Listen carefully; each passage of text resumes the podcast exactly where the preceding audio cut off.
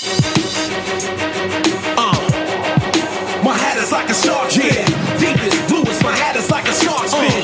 Deepest blue is my hat is like a shark's fin. Yeah, blue is my hat is like a shark's fin. Deepest blue is my hat is like a shark's fin. Deepest blue is my hat is like a shark's fin. Deepest blue is my hat is like a shark's fin. What is up, people? We are back in full force. This is the Shark Attack. I am yours truly, Sean Williams. Joined with me once again, the Sergeant at Arms himself, Mr. JP Mayer. JP, it's been a week since you were here, but we got so much to cover tonight. Yeah, it's like I go away for a week and like so much fucking happens. Yep. So, with that being said, to quote Max Kellerman from the old Around the Horn days, first topic. And, you know, I was ready to start this off with, well, with talking about the passing of Silver King, but more on that later. And then this morning, this happens. AEW's deal with TNT is now official. Top that off. And uh, let me let me ask you real quick. B slash R live. That's is that that's that Bleacher Report. I don't know. I want to say yes, but I could be wrong. Yeah, I've never heard of it until this point. But BR Live and pay per view will both be airing double or nothing. So, you know, we've seen a lot of things like this before. I mean, ECW went to TNN, but that seemed to end up destroying it more than helping it. Lucha Underground's been on El Rey, but now it's in limbo because not everyone gets El Rey. Ring of Honor went with Sinclair, but hasn't really moved the needle in terms of viewership. Impact has gone to Pursuit, and nobody gets that channel. And then, of course, let's not forget Global Force Wrestling, which couldn't even get a TV deal and ended up just dissolving into nothing like it never even happened. So, JP, how big of a game changer is this for AEW, and what do you think we can expect? How big of a game changer is this? This is absolutely fucking huge. Was now, for the first time since 2001, the WWE is going to have competition on national television. Yeah, and you know, nothing again. I mean, all nothing. Not going to slam any of the networks that I had mentioned for the other ones, but TNT is a slightly bigger deal in terms of a cable network. It's more widespread than any of those. I mean, just about anybody that has cable has TNT. Absolutely. And the fact that also to add to the plate that Double or Nothing has gone from just being an in, like a big independent show, now it will actually be on pay per view. Yeah, and for people who are bitching and moaning and complaining that it's fifty dollars, shut the fuck up. WWE charges when WWE was on pay per view.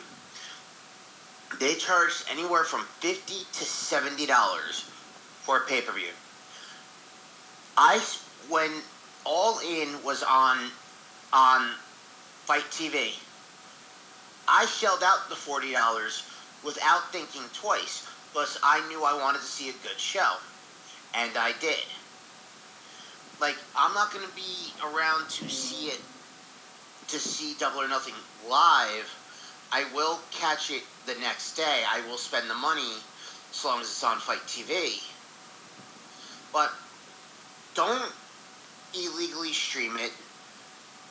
Buy the damn pay per view. Show your support. And quit bitching and moaning already. I agree. Just suck it up. You want everybody's been saying, "Oh, I'm going screw WWE. I'm going to AEW," or "I can't wait for AEW." Then prove it. And you know, th- this is what this is something that's been bothering me for a long time. People are like, "Oh, I love WWE, nothing else," or "I love Impact and nothing else," or "I love New Japan and nothing else." It's okay to be a fan of the WWE. It's okay to be a fan of Impact Wrestling. It's okay to be a fan of just Ring of Honor.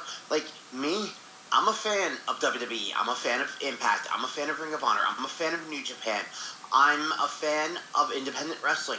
I am a fan of professional wrestling. That will never change.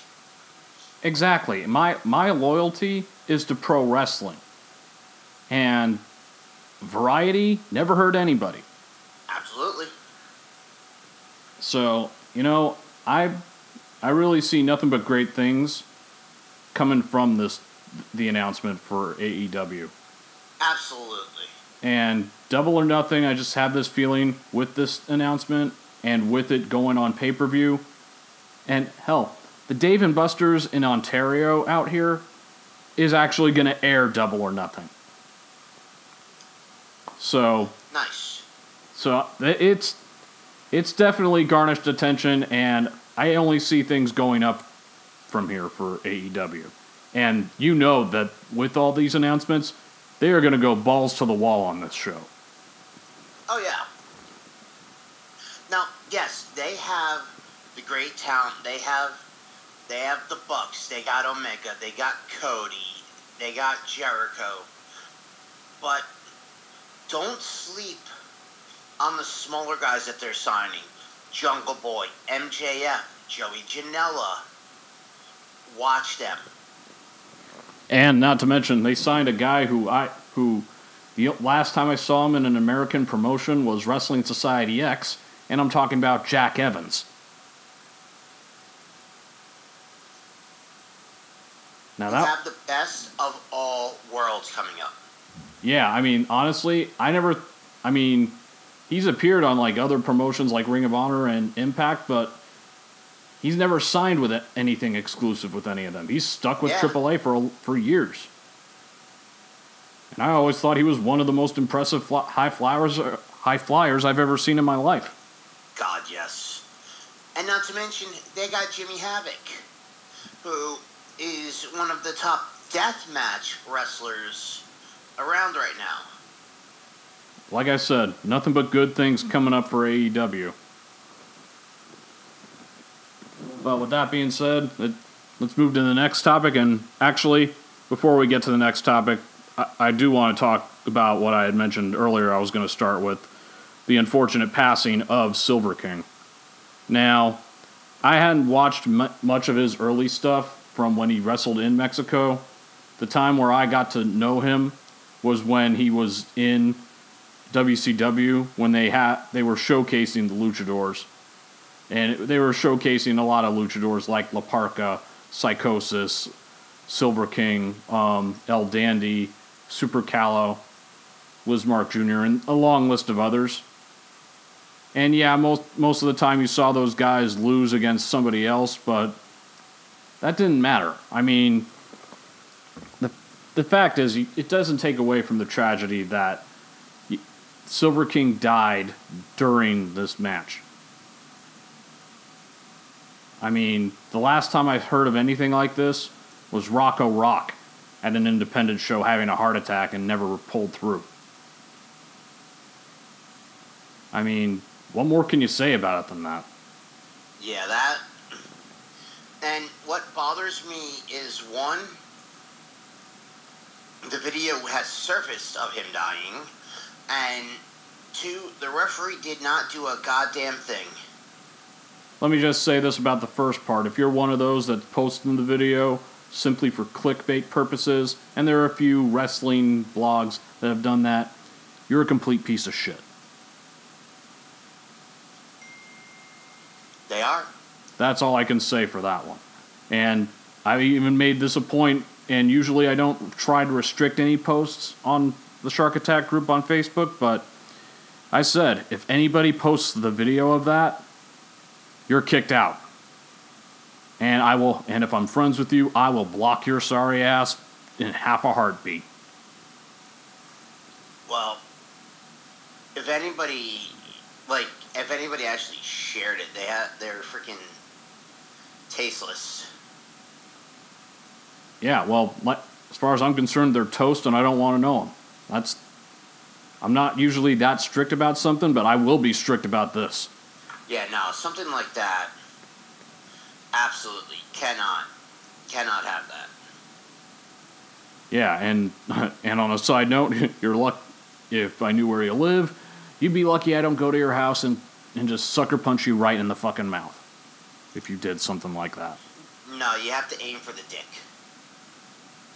Well, I would have, but if they pulled a move like this, I would have to assume that they have none.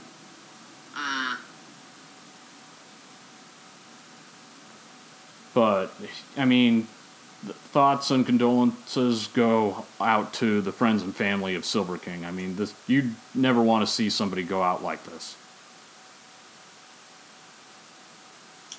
absolutely. But with that being said, here's the other thing that I've been excited to talk about. It's that moment, people, where we cross the line. Bitch, what line? Like I said, I figure I might as well use that soundbite while while it's still relevant, since Sasha Banks is basically AWOL. But what in the bluest of blue hells, man? Bray freaking Wyatt. I had a feeling this whole Firefly Funhouse thing was leading to something, but this? To quote Bill from Bill and Ted's Bogus Journey, that was non, non, non, non heinous. That was just some freaky, scary, creepy, fucked up shit. Mm-hmm. It was like twi- it was like Sweet Tooth from Twisted Metal from hell. That was, I was like, oh, wow. I think I said yowie, wowie. That that was just some totally creepy, fucked up shit, and I loved it. I freaking loved it. I mean, It was, it was beautiful. they managed to make Bray Wyatt more dark, demonic, and monstrous than he ever was when he had the Wyatt family. So the question I got, JP, we both agree this was this was freaking brilliant. Absolutely. How far do you see this taking Bray Wyatt? Uh, hopefully to a nice, lengthy title reign with a major championship. Here's the things I take out of this is that the build to this has been to me a stroke of genius and one of the few strokes of genius WWE has been doing lately. But and I said this a long time ago, you got to give credit to Bray Wyatt. He is in great shape. Yes, he dropped a lot of weight. Yeah.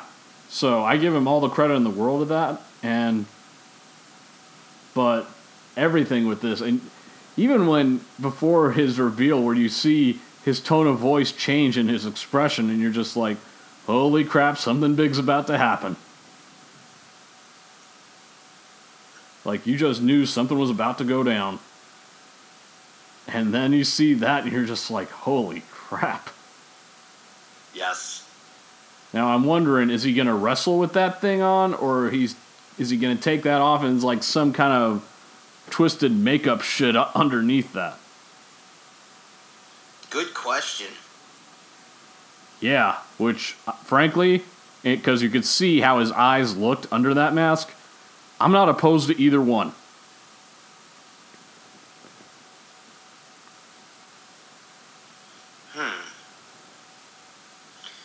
It'll be interesting to see what happens. Absolutely. All right, you know, because we got so much to talk about, no commercials this time around. I'm just gonna go straight to everything else. Next.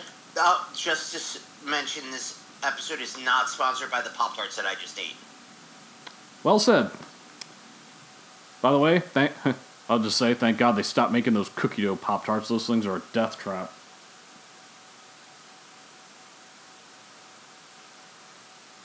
Yeah, I'm more of a s'mores person. Yeah, yeah. I'm just saying that those things were just uh, evil. Oh, absolutely, but evil in a good way. Yeah, evil, but what a way to go. But any case, next topic. And here's here's somebody that I don't talk about a lot, and I can't believe I'm actually doing it. Jake Hager, aka Jack Swagger. He is now 2 0 in Bellator MMA. He won his fight over the weekend, given a lot of people turned o- turned against him when he didn't let go of the chokehold. and the ref had to pry him off. But report apparently he didn't know the ref was the one that was that was hitting him, telling him to let go. And you know, and he did cut a heelish promo afterwards. And you know, I had a feeling about this guy when I saw his promos, his vignettes when he was in Lucha Underground, and thought maybe that there was something in him that WWE just kind of dropped the ball on. But it seems like he's definitely found his niche in MMA. So the que- big question, and JP, I brought this up to you over the weekend after the fight took place. How is it that Jack Swagger seems to be excelling thus far in MMA? And CM Punk's had two fights, and he's 0 2 in both of them. I think with Jake, he actually cares. And with Punk, it was, oh, he's mad that WWE fired him and whatnot, so he just decided to, oh, I'm going to do MMA. And he's been embarrassed in both of them. Yep. I mean, both. To the point where he's, you're, you'll probably never see him wrestle, uh, wrestle, fight in UFC again. Oh, I think Dana White's already openly said that. He's done. That there is absolutely no way you can make money off of a CM Punk fight. How do you advertise that? You advertise a guy that's getting his ass kicked? I mean, both fights, he just embarrassed himself. Yeah. But, you know, I think having the amateur wrestling background for Jack Swagger from from his academics, that definitely helps matter much for him. Not to mention he is a he is a fairly tall guy. He is.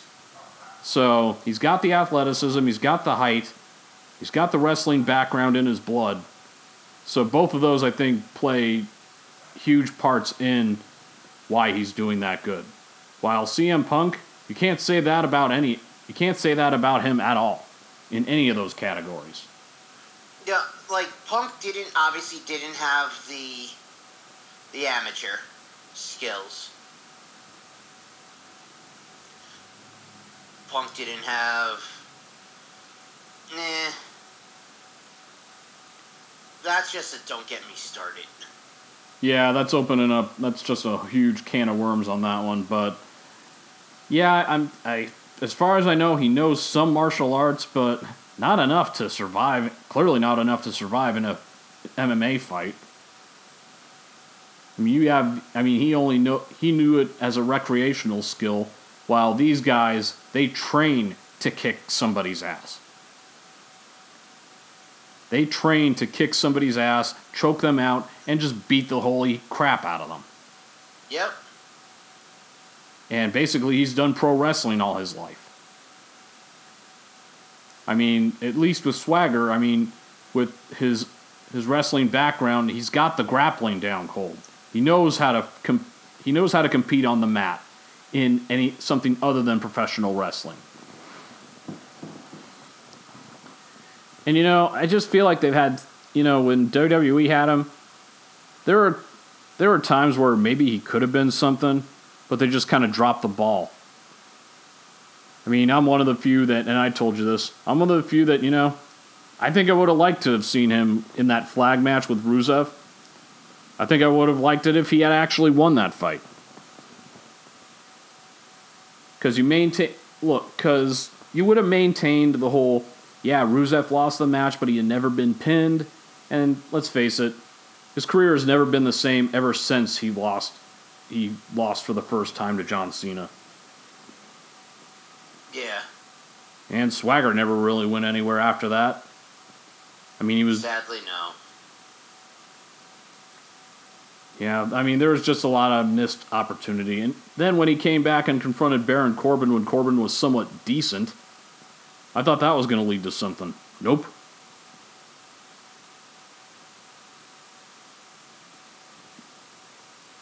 But, you know, we're jumping, jumping topics.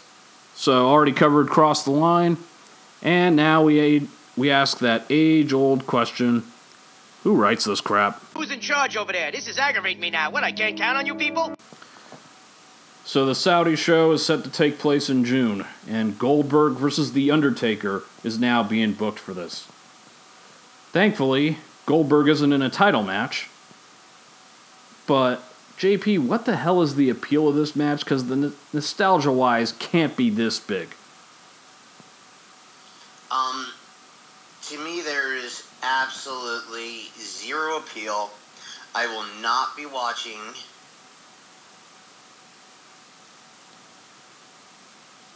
Truthful, and yeah, sorry. that. Truthfully, I think WWE with the Saudi shows can go F themselves. I don't support them doing this. I don't care what kind of deal they made to do these damn shows. And as far as Goldberg versus The Undertaker, yeah, maybe I would have wanted to see that 10 years ago. And like Goldberg himself has even said, this match would be a lot better if it was 1999. Yeah, think. I mean, you know, look, the streak when it was taking on, or when it was taking form with Goldberg, yeah, I was one of those that I got caught up in the hype of it. But after that, he doesn't move the me- the needle for me whatsoever, and I'm pretty sure he doesn't move the needle for anybody else. As far as the Undertaker, all due respect, seeing him in the ring now is painful. Yeah, it's like I legit have zero interest in seeing that match. Yeah, I definitely agree on that one. Now, on to this next topic, which it almost sparked, it almost fell in the category of who writes this crap. And this is about Impact. Now, if you're wondering why I'm calling it Impact instead of TNA, eh, it got old. But Killer, Killer Cross wants out. And if you if you've seen the reports talking that a lot of guys in Impact right now are not making near enough money that is sustainable from Impact. They have to pay for their own travel. They have to basically they pay their own expenses. Impact doesn't cover any of them whatsoever. But also that the deals that they're that are being offered to the guys are if if what I read is true, it's not even entry level NXT status. That's how bad the money is, and that while there are guys that are making six figures, and Killer Cross feels that he should, with how many times he's appeared on Impact, he ought to be one of them. They lowballed him. So JP, what do you make of all this? Well, does Killer Cross deserve six figures a year? Eh, mm, maybe. Does he deserve more than what he's getting?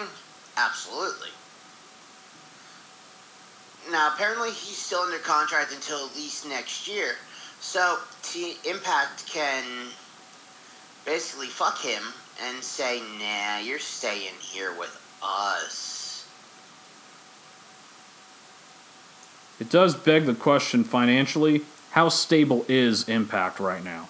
Because it's starting to make me question, uh, e- even though we've been down this road before, more times than we can count, it's making me question how stable they are really. I mean, they're doing all their shows in Canada now. They, as far as I know, they can't even afford to do it anywhere else. No, they've been doing show. They've done shows in the U.S. not as much as normal. I mean, I think, I think all their Impact shows, like except for the pay per views, I think all their Impact shows they do, they've done in Canada. No, um, before the last pay per view, they were in. Um, they were in Vegas. They just taped in Philly. I know they're coming back to the Melrose Ballroom. I think next month. That's in New York. Hmm. But you know, we've how many times have we seen before where guys are getting are getting well shafted money wise from this company? Oh yeah, tons. And there's only so many times you can do that before eventually you it just it just engulfs them. I mean any other I mean, we've seen several talents leave that promotion and just kind of shrug it off. But considering the amount of the amount of frequent the frequent amount that they've used Killer Cross, and he's been a consistent talent on that on that roster. If he's wanting out, then I think you got a problem. Yeah. And plus, you just signed to multi-year deals guys like Moose and Willie Mack, who Nick Aldis, formerly Magnus, has openly said you're making a big mistake. And thinks that Willie Mack would have been better off not signing. And this is a guy he wa he was their top guy for a while. I think he knows fairly well what they're capable of. Yeah. I'm not ready to say abandon ship yet for Impact, but I will say that they got more they got bigger problems than they're letting on. Oh, absolutely. I mean, right now all they're doing is basically staying afloat. But how long they can do so remains to be seen. Now, speaking of guys signing who were formerly of Impact, and JP, you talk, you you and I talked about this one. I know you're excited about this one. DJ Z, also known as Zema Ion, as was his other wrestling name, is heading. Yes. He's been signed by the WWE. Now, I've often thought that he was good and a, I would even go as far as to say underrated and underappreciated talent. So I'm happy that WWE signed this guy. Oh God, yes. Like, I got to meet him at a show uh, a couple years ago, and he was cool as fuck. So, to see that he got signed is awesome. And I'm sure he'll go NXT first, but I also think Yes, he goes 205 Live. He'll do wonders for that promotion. absolutely. Same with same with somebody like Shane Strickland, who recently signed. But it looks like, but it looks like Shane is going to be down in NXT, which I'm fine with that too. And speaking of NXT, if I, what I saw was right, I think today today was the final showing for the War Raiders in NXT. Yes. That they finished their NXT run undefeated and laid and seemed to have forfeit the belts. Which, while we're on that subject, JP, where what do you see coming out of that? That now there there is the a vacancy with the tag team champions in NXT.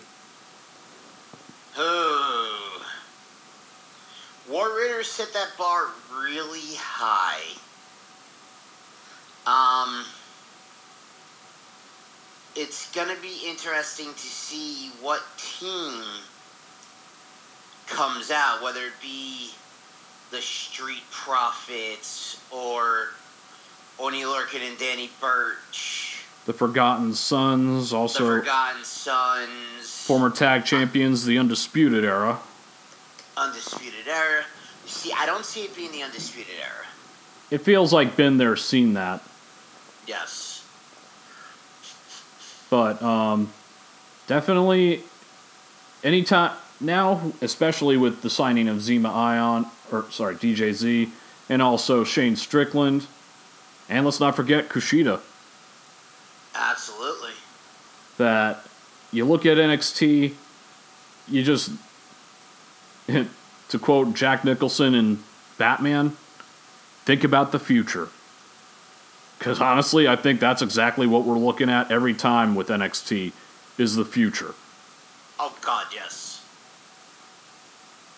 And because we've we got plenty of guys who still have yet to be moved up yet, or into the main roster, and if WWE actually pulls the trigger, they can do wonders. Speaking Yeah, of, well, well, problem is when they get to the main roster, they they deal with Vince. which I'm glad you brought that up because that's the other thing I wanted to bring up because there's been a lot of posts talking about frustration within creative, and Vince is the cause. And given what we've seen ever since WrestleMania, I'm not surprised by any of it. So, JP, all I can say, I mean, we can only theorize at this point, but what the hell is going on? And what do you see being the and the inevitable conclusion with this?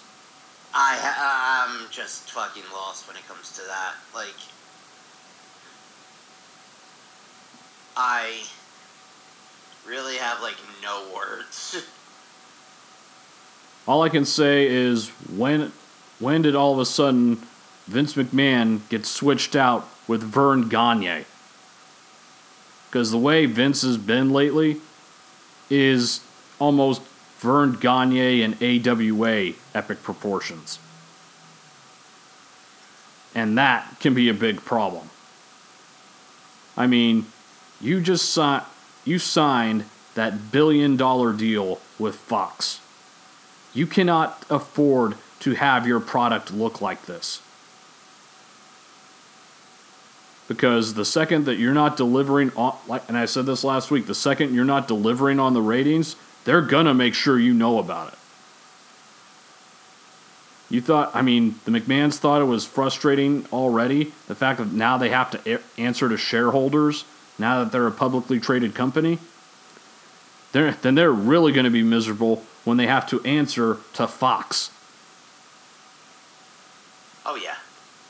Because Fox doesn't throw that kind of money around lightly without getting results within a re, within a quick time frame.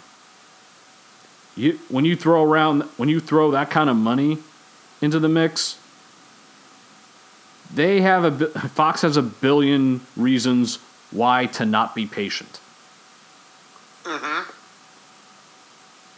And I think the end res- I really think in terms of what do they do, I think Vince is simply del- delaying the inevitable. And by that I mean he's got to go.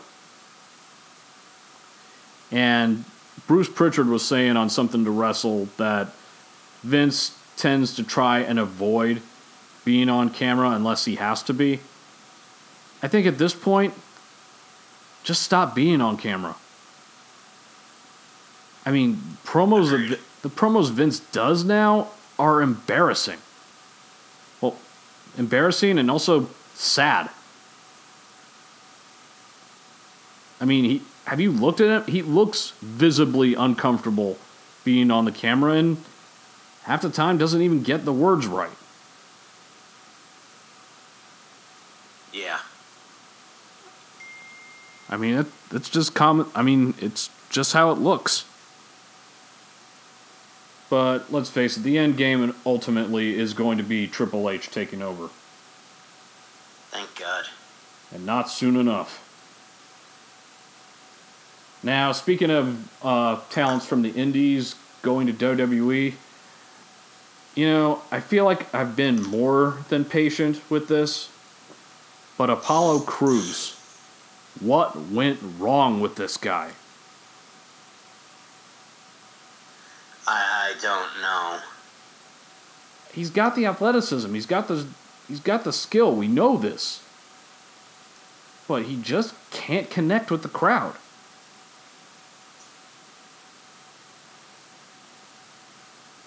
I guess the unfortunate truth is maybe some guys are built to be on the big stage. But and as much as I like all due respect to Apollo Crews, maybe he just isn't. Yeah, Apollo, like, when he was on the Indies as Uhaa Nation, he tore it up. WWE, not so much. I think when you took away Uhaa Nation from him, you took away whatever was marketable. Yeah. I mean, and some guy, I mean, some guys that you don't take take it away, what made them big. They they shown they can prosper from it. AJ Styles, Samoa Joe. Hell, thankfully they haven't changed Keith Lee,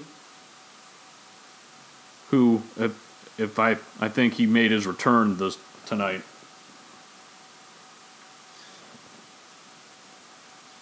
After he's I been do injured. not know. I did not watch. No, he I did no he watch. did he did he did return tonight. Okay, cool. So he's back from injury. Although I thought I heard, I thought I read somewhere that Dominik Dijakovic unfortunately is injured, Yes, I heard that. which that that's not not good. Yeah, but you know we mentioned we talked about Impact earlier. of course, Santana of LAX reportedly has a torn MCL. Not a good thing when he's one half of the tag team champions. Yeah. and you don't exactly have a lot of tag teams to really take the belts off of them right now.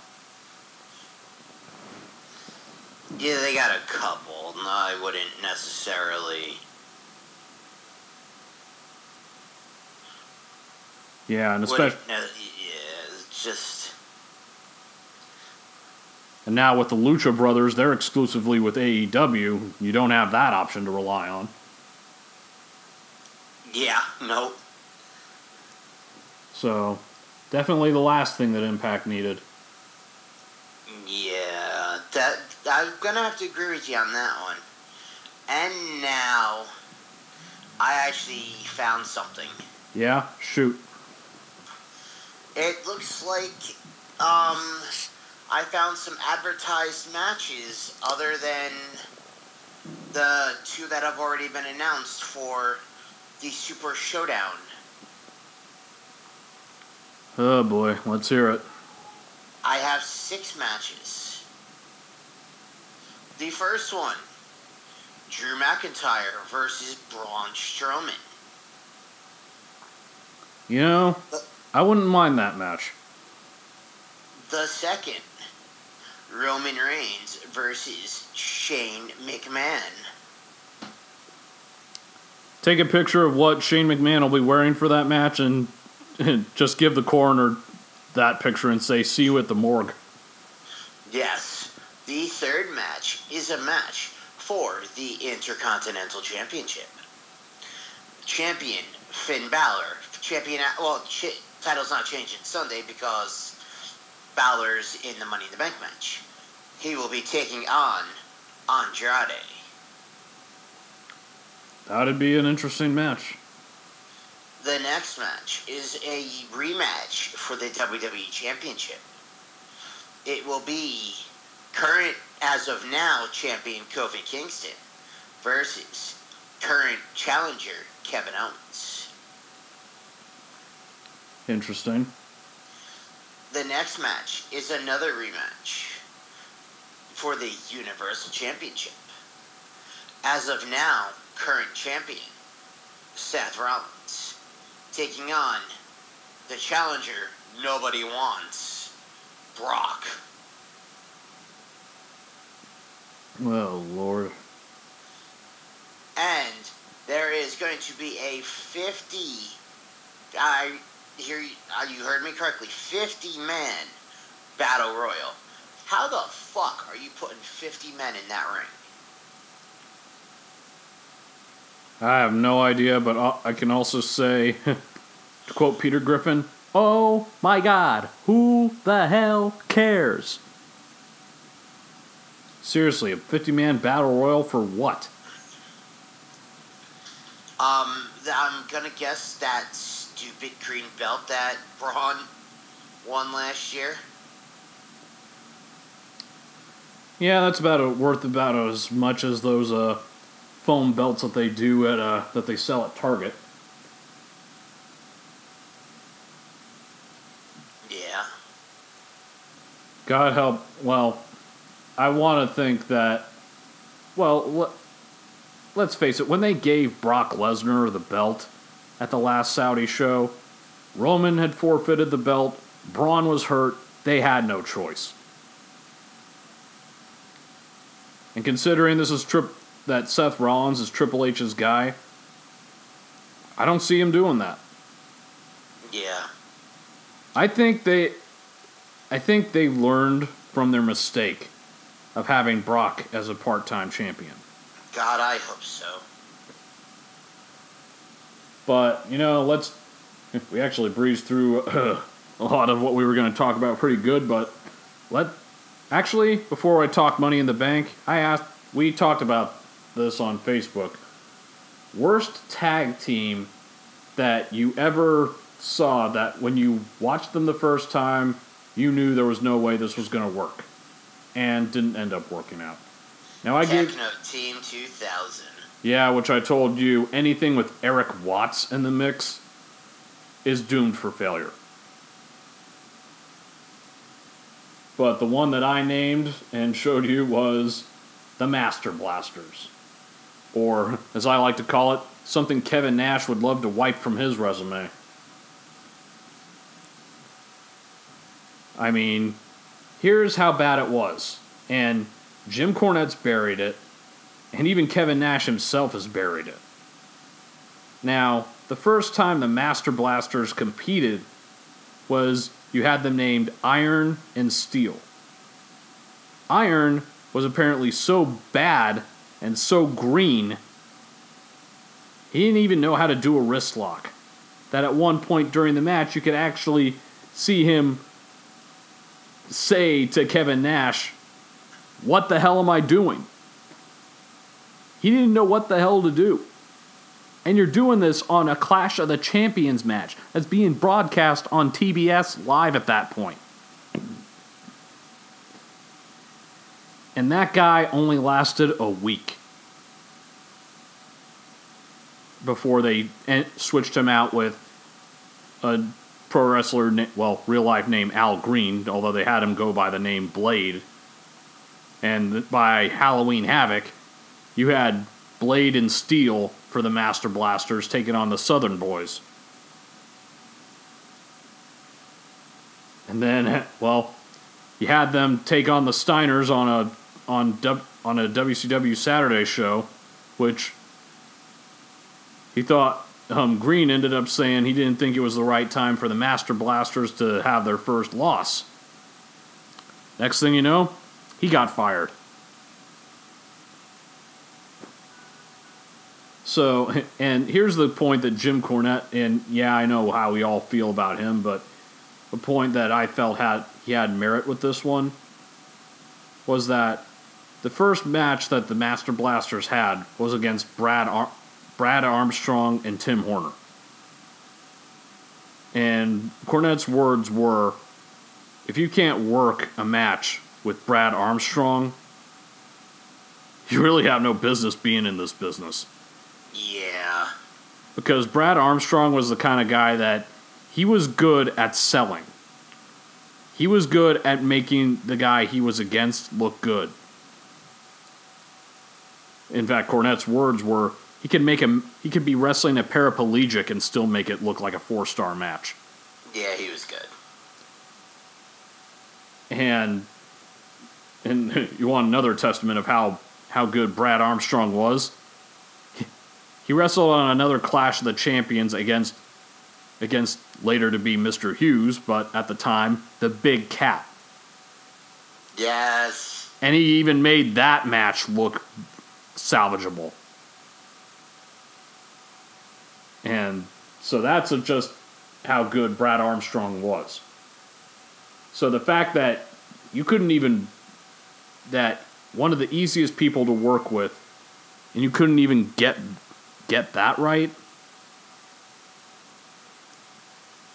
and that uh, from all the stories have been about the guy who who was Iron of the Master Blasters. Basically, got on a bus, went back to wherever he wherever he came from, and never looked back. And just left Kevin Nash high and dry. Talk about a story of somebody who was definitely not not built for that business. God, yes. But another one while watching like old clips of Halloween Havoc from 1990, which was actually the first WCW pay per view I ever watched.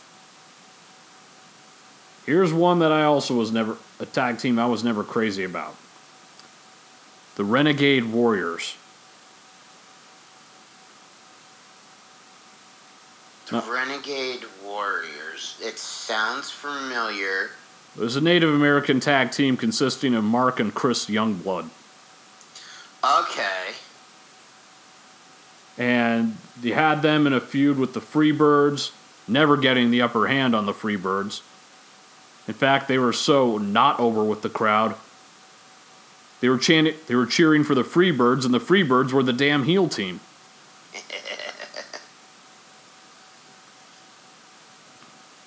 But another example, but looking back at how that with that was the first pay per view I ever watched from WCW, and that was unfortunately during the time of the Black Scorpion angle. Ugh. Talk about something you wish you could purge from memory. Yes. It could have been something good, but then you had to have him do this David Copperfield crap.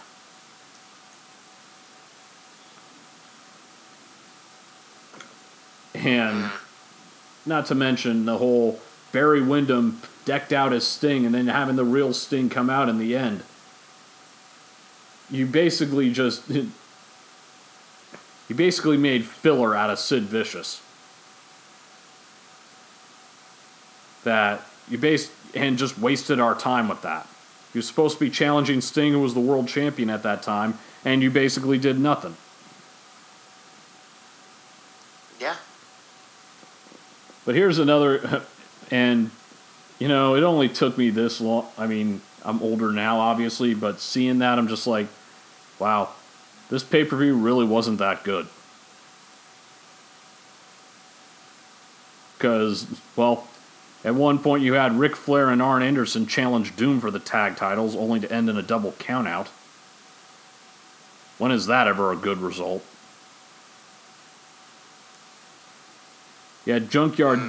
you had Junkyard Dog squash Moondog Rex in a match that was also forgettable. Oh God. You had Terry Taylor take on Wild Bill Irwin, and the crowd was actually chanting boring. They were just bored to tears watching that movie, or watching that match. And of course, well, and this was probably one of the only highlights that I took out of it was you had Stan Hansen not only beat Lex Luger for the U.S. title, you had him beat him clean. Yeah, Dan Spivey interfered but failed miserably, but what actually ended up beating Lex was he got clocked with the lariat. Stan Lariat had the Stan had a Stan Lariat. Stan Hansen had the best lariat. And you know, I think in terms of the heel characters, he was when I said how DJ Z was underappreciated. I don't think any I don't think that he was ever truly Stan Hansen was ever truly appreciated for being the heel the heel character he was. He was the crazy he was the crazy badass from Borger, Texas. I mean, he was the guy that basically took the rule book and threw it out the window. Agreed. And the other thing I took from watching clips of Halloween Havoc, God, Missy Hyatt was annoying as hell. Yeah, but she was hot, so I didn't mind looking at her. She was basically that era's equivalent of Sunny.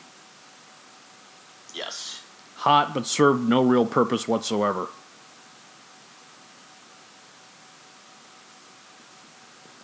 But anyway, that was then. This is now.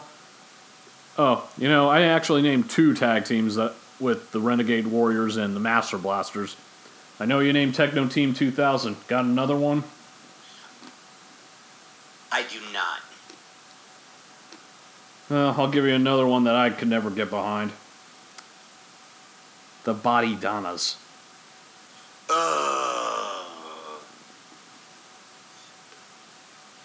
I can't. That was just a t- that was a team where I was like, I actually feel bad for Chris Candido.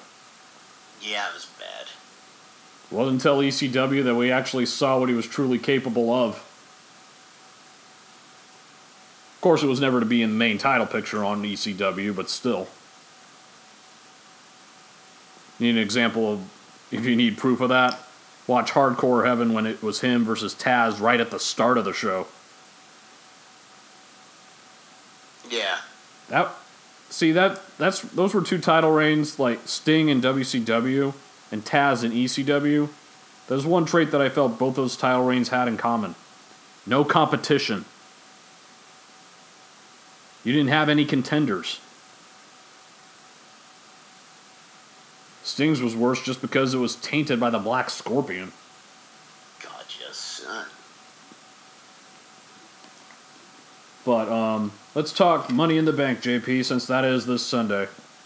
Money, money, money, money, money, money, money, money, money. I just downloaded that song off iTunes. Uh, let me pull up the the card. Yeah, go ahead and break that down for everybody else. All right. All right. Money in the Bank 2019, live from the XL Center in Hartford, Connecticut, this Sunday, May 19th. As of, God, 11 matches. God, I'm going to be at my friend's house until fucking forever.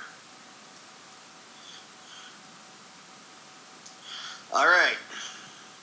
And as of right now, there is just one pre show match. Yeah? Yes, and it is a match. Um. Okay. It is a non title match. Daniel Bryan and Rowan versus the Usos. All due respect to the Usos and Daniel Bryan. Why even bother? Put the titles on line. E- If the belts aren't even on, on the line, then don't waste our time. As you can hear, Axel disagrees. Axel thinks it should be a title match. Yeah, I'm in agreement. I'm in agreement with him. Like I, you don't have any business to have a non-title match on a pay-per-view. Yeah, no. It, it's either non-title matches should only be on the regular t- the regular televised shows. Agreed. So if you're not even going to bother with having having it be for the title on a pay-per-view, then don't waste any of our time. All right, so what do we got next? All right, singles match for the Cruiserweight Championship. Champion Tony Nese. Challenger Ariya Daivari. Tavares got potential, but I don't see Tony Nese dropping that belt just yet. Nope, me either. I'm going Nese.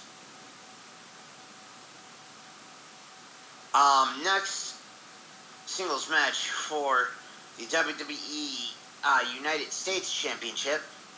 Um, as Axel's climbing on me. Um, champion Samoa Joe, challenger Rey Mysterio. Axel, who do you pick? Axel picks uh, Mysterio.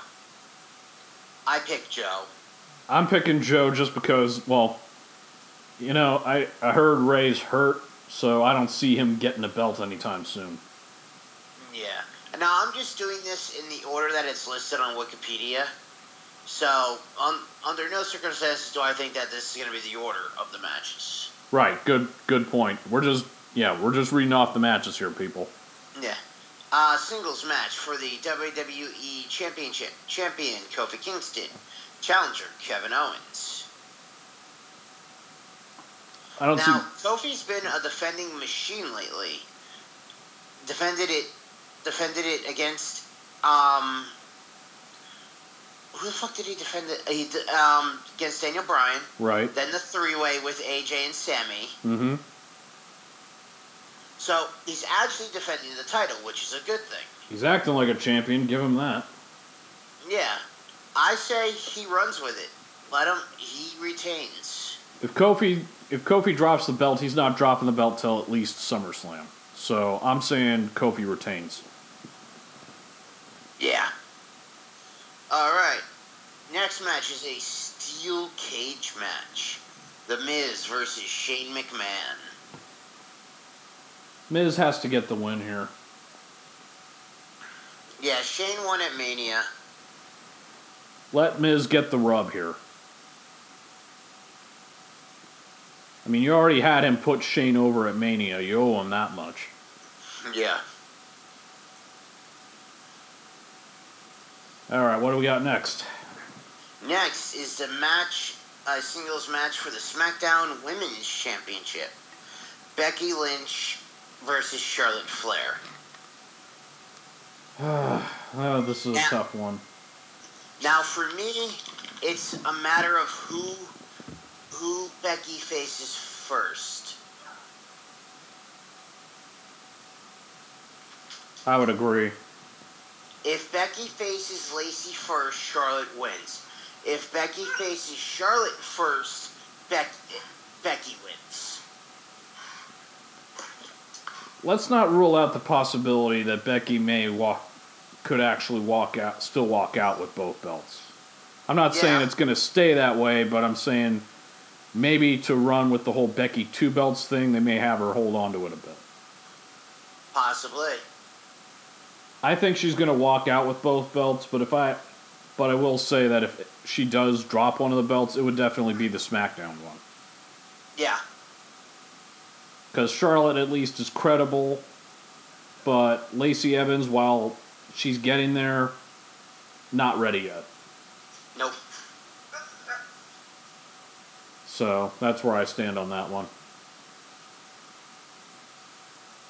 All right. Next on the list, a singles match: Roman Reigns versus Elias. Uh, this is a tough one. No, one one thing that uh, when listening to break it down with Brian H, Brian was saying how y'all happy now? Roman's not in the title picture. Yeah. Yeah, so at this point, you kind of have very little room to complain about the guy. Yeah. Absolutely. So, um, but you know, eh, even though a lot, you know, I'm a fan of Elias, but I, I don't see him beating Roman. No. Me either. Yeah, so I say Roman takes that match. Same here. All right. Now we're going into the two Money in the Bank ladder matches. First is the women's. Natalya versus Dana Brooke versus Naomi versus Alexa versus Bayley versus Mandy Rose versus Ember Moon versus Carmella. This this is tricky. Um, I don't th- I don't see Alexa Bliss winning back to back Money in the Banks. I just No, don't. thank God. Carmella, while I like Carmella, I don't see her doing it this time, a second time either. So let's rule out Alexa Bliss and Carmella because whoever wins this one has to be a new winner. Yeah, I'm actually going to put it down to four people. Right. Dana Brooke, Dana Brooke, Bayley, Mandy Rose, and Ember Moon. Bayley, I just, I'm going to say, not going to happen. No, No. I'm actually gonna go Ember Moon. I think Sonya Deville is somehow gonna cost Mandy. So, I'm gonna go Ember. It comes down to Dana Brooke or Ember Moon. And while I like Ember Moon, and Brian actually uh, made this or went out on a limb and picked picked this girl, I just have this feeling about Dana Brooke. And I know this goes against normally everything that I would normally say, but I just got this feeling. She's improved. Oh, absolutely. She's improved and only getting better. And I think if you have her win Money in the Bank, I think this would say a lot for her. I think Look what it did for Edge when he won Money in the Bank. If he never got Money in the Bank, would he have become the rated R superstar that he became? Who knows? Probably not. No. So that's what I think that could be what it does for Dana Brooke. So I'm going with Dana Brooke on this one. Now, if Dana Brooke wins the women's title, is she gonna have a live sex celebration? Only if it's with me. Okay.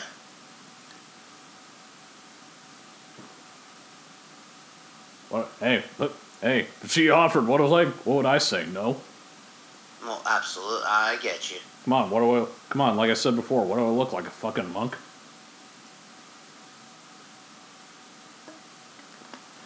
All right. Next is the men's. Sami Zayn versus Ricochet versus Drew versus Baron Corbin versus Ali versus Finn versus Andrade versus Orton. Okay. Randy Orton, no. Baron Corbin, hell no. Finn Balor, no, because any guy that's carrying a mid card belt into the Money in the Bank doesn't win the briefcase. That's just been a fact. Very true. So forget that.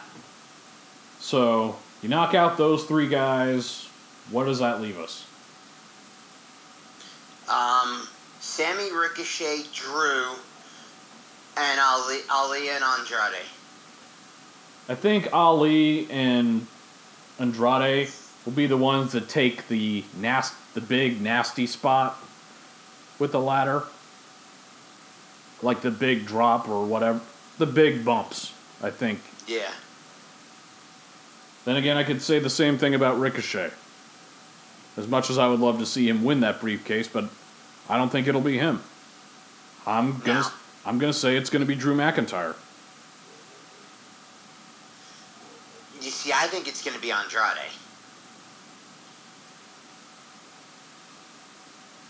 I just have I don't yeah, I just have this feeling that well, that'll actually tie into what I think for um with Seth Rollins and AJ Styles. Cuz not only do I think Drew McIntyre will win Money in the Bank, I think he'll cash it in and win.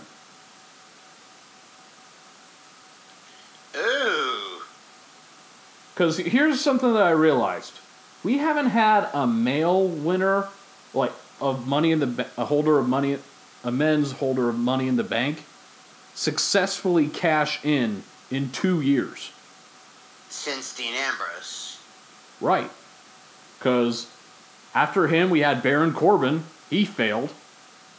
And last year we had Braun Strowman. Do we really need to revisit that one? Yeah. He didn't mean that, people. He meant obviously none of us want to revisit that nightmare. we don't. So I think that you definitely have to have whoever wins on the men's side cash in and it have it be a successful cash in. So I am most definitely saying um, I I think it's going to be Drew McIntyre. And I'm going Andrade for the cash in. Well, I just mean the win, not the cash in. All right. Well, speaking of which, that leads to the next to the Universal Title match, which actually, for the first time in years, ac- the belt actually is starting to mean something. Yes, it's being defended on back to back pay per views. On top of being showcased on Raw every week. Yes. What a strange concept. Back when it used a big change from when it used to be a part-time belt on a guy eh, to the point where you almost pictured Bullwinkle saying, "Hey Rocky, watch me pull a title belt out of my ass." Really? God, it's frightening that I did that damn voice. Anyway, my pick for Seth Rollins versus AJ Styles. I say Seth retains, but I stand by my. I not only think I think Seth retains, but then Drew cashes in and takes the belt. I say Seth retains and no cash in. And if and if no cash in takes place, I definitely see that feud with it, him and AJ definitely carrying on a bit. Would be nice. It'd be something interesting to see instead of him versus Brock. Whatever the whatever the result, whatever results in Brock Lesnar not getting another stiff at a title belt. God. And he, hell, even WrestleZone has said the things that WWE should do if Brock is staying, don't give him another title belt. Make him wrestle full time. Yeah, Paying like, him that much fucking money. exactly. You want, hey, you want to? It's like you want to be champion again. Fine, put in the, put in the commitment. It's like I said, there is no such thing as a part-time champion. When you're wearing that belt, you're you're a champion full time, whether you like it or not. And the day you start to act like a part time champion is the day you don't deserve that belt. Or any belt. Yeah.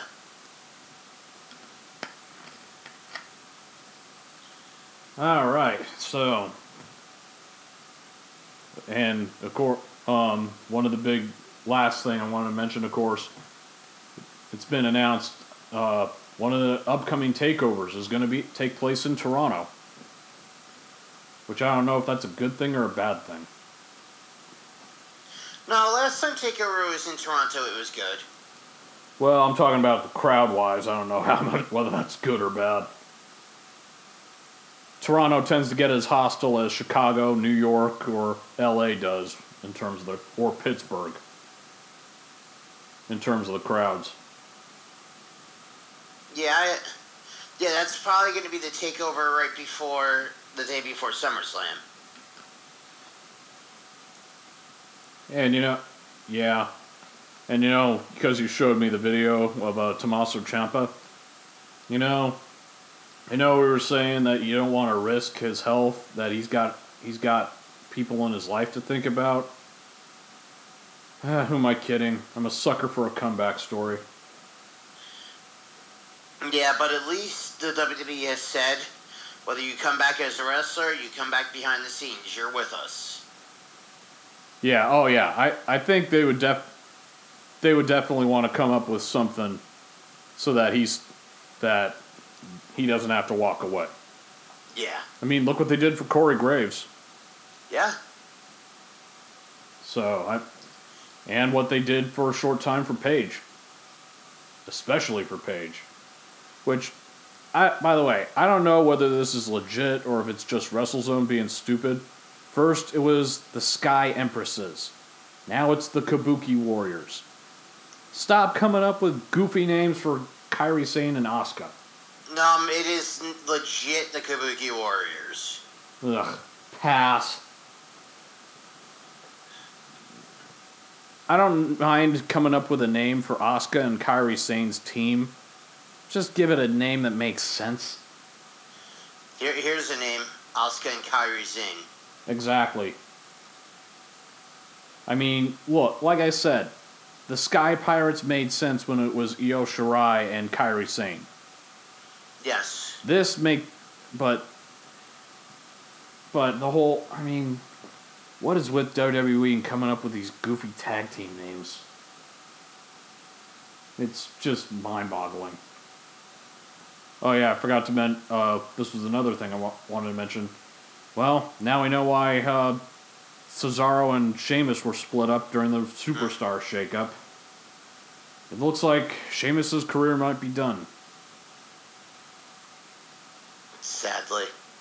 It's a shame because you know all my criticisms aside about Sheamus, the guy was the guy was good. He was a good worker. I mean, you can't deny that about the guy. Oh, absolutely. storylines and angles may not have been that good for him. And it was hard. People had a hard time taking that damn mohawk seriously. God, yeah. But, and as simple as a bicycle kick is, he made the brogue kick look lethal. He put some emphasis into it. Yep. But um, it's definitely a shame because he was definitely a promising athlete, and you know what we were talking about for Tomas, uh, Tommaso Ciampa. I'm sure WWE will come up with something for Sheamus. Oh, absolutely.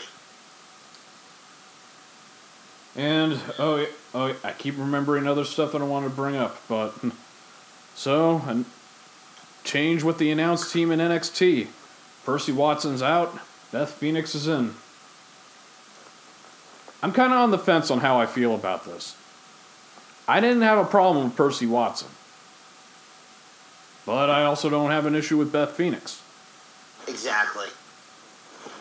and adding a female presence to the announced team for NXT with adding her with Mauro and with Nigel. Why the hell not? I mean, you already have two good ones. With, I mean, Mauro is as good as they come.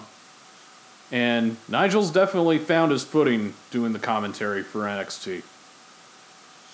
Not only does he do the uh, commentary for NXT, he does commentary for 205 Live, and he does commentary for NXT UK. Yeah, so you know, I know when he first did commentary for in Ring of Honor when he was there, kind of struggled a little bit. But he's definitely found his footing with it now. Agreed.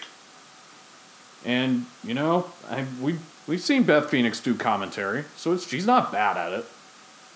No, she's good. So I don't see an issue with this. I just think it's just a shame that Percy Watson's kind of getting the short end of the stick here. But what I heard, I think you were telling me this that he may ha- he may be having his eye on other other prospects other than wrestling. Yes, it was me who said something, and from what I'm hearing, he wants to go into acting. Yeah, I'm not sure how much he'll get out of that one though. You never know. Yeah, hey, I welcome the idea of being wrong. But with that being said, we're going to wrap things up for tonight. JP, plug away. So I have a Twitter page, and it's at JPMayor80. I do stuff on Instagram too. I mostly post videos of my dog and cats. Um, yeah, I do stuff on- there, like nothing spectacular. So follow me if you'd like.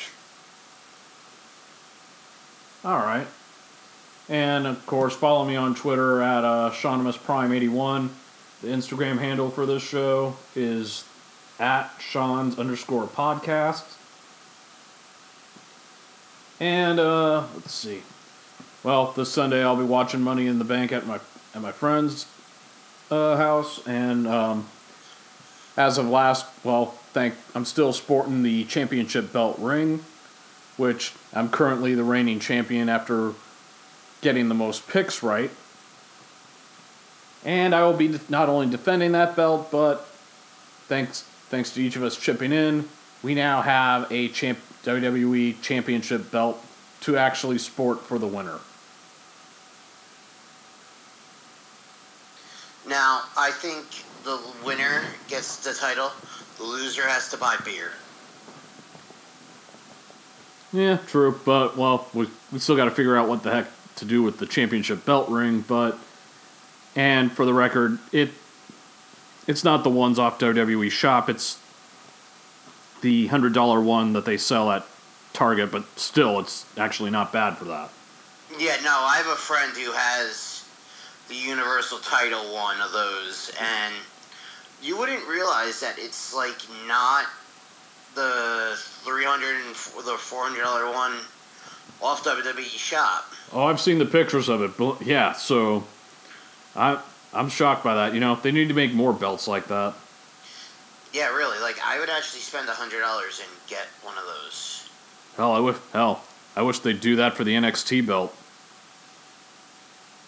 Even though I got the I got the regular toy one of the NXT belt, and it's actually not bad looking.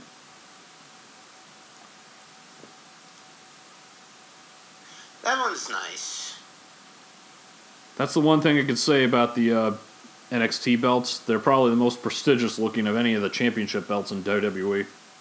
Well, they kind of cha- had to change them after Paige took a load on. on yeah, that's for After Dark. Yeah, but well, even before that, I really didn't like the old NXT belt at all. No. But also, it's the one time where the women's title actually looks good, because I don't think WWE's ever made a good women's title. I like the women's tag titles. Oh yeah, well, well, I'm talking. Well, those aside, I mean the sing in terms of sing women's uh, the singles belt, Oh, okay, okay. Yeah, yeah, agreed. all the way from that women's championship to the divas title. I never liked either one of those. I hated the butterfly. Oh God, yes. But yeah, the the women's tag titles and the NXT Women's Championship are probably only the only times where there have been good women's belts. Probably. Have they announced anything yet for the next takeover? Only Cole versus Gargano and Baszler versus Io. Well, it's the only. I think it's one of the few. I think it's the only opponent that Shayna Baszler has left. Yeah? Oh, and the other thing I wanted to plug, of course, um, the Facebook group is the Shark Attack, which you'll see me and JP and others talking wrestling.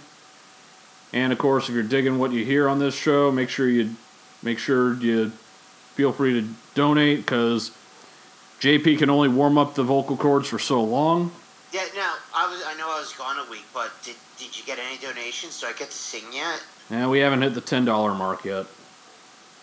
Wait, wait, wait. I, I said I would sing at any donation. Uh, currently, we're at six bucks. Alright, whoever donated, let us know what song you'd like me to sing. I will sing it very badly. Yep, karaoke night from hell. yeah. Yeah, what would be worse than JP doing karaoke?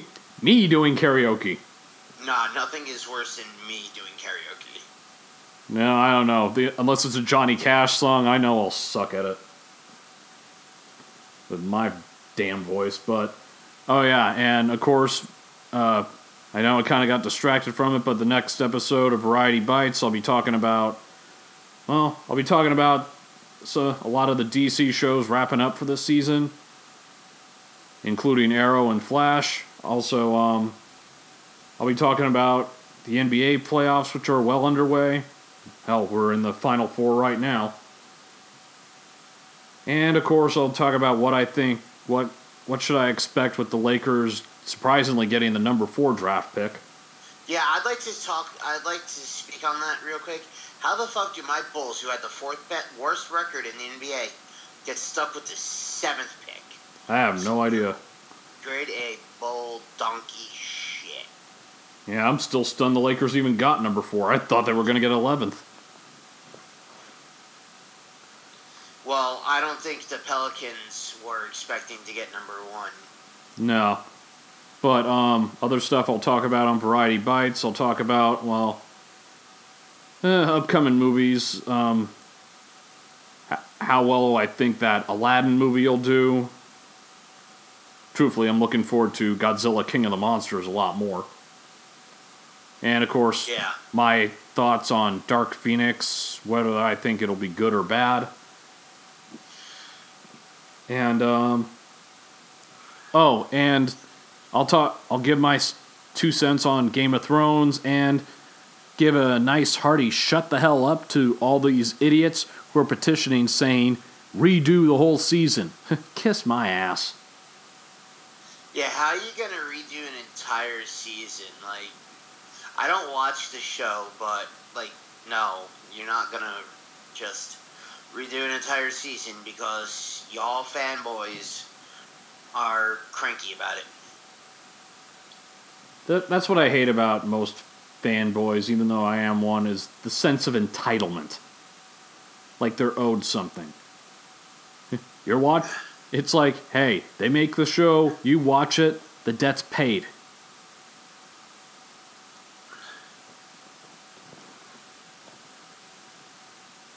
It's like you yeah, want. It's like you want to find entitlement. Look it up in the damn dictionary.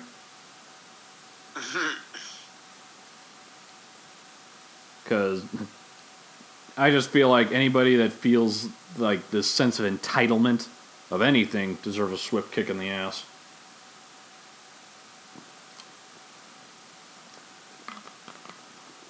But you know, but JP, uh, what do you? I don't know about you, but my my pick on the NBA final, I'm saying it's Milwaukee and Golden State. I'm saying Toronto and Portland. Because, uh, no, wait, Toronto and Golden State. Yeah, let's see what. Well, let's see how Portland does in Game Two, though. Yeah, Portland decided not to show up in game one. Well, in retrospect, they had a shorter rest period, didn't practice, and they came from Denver. Yeah, and you know what they do in Denver, right? Because they got high, because they got high, because they got high. Dun, dun, dun.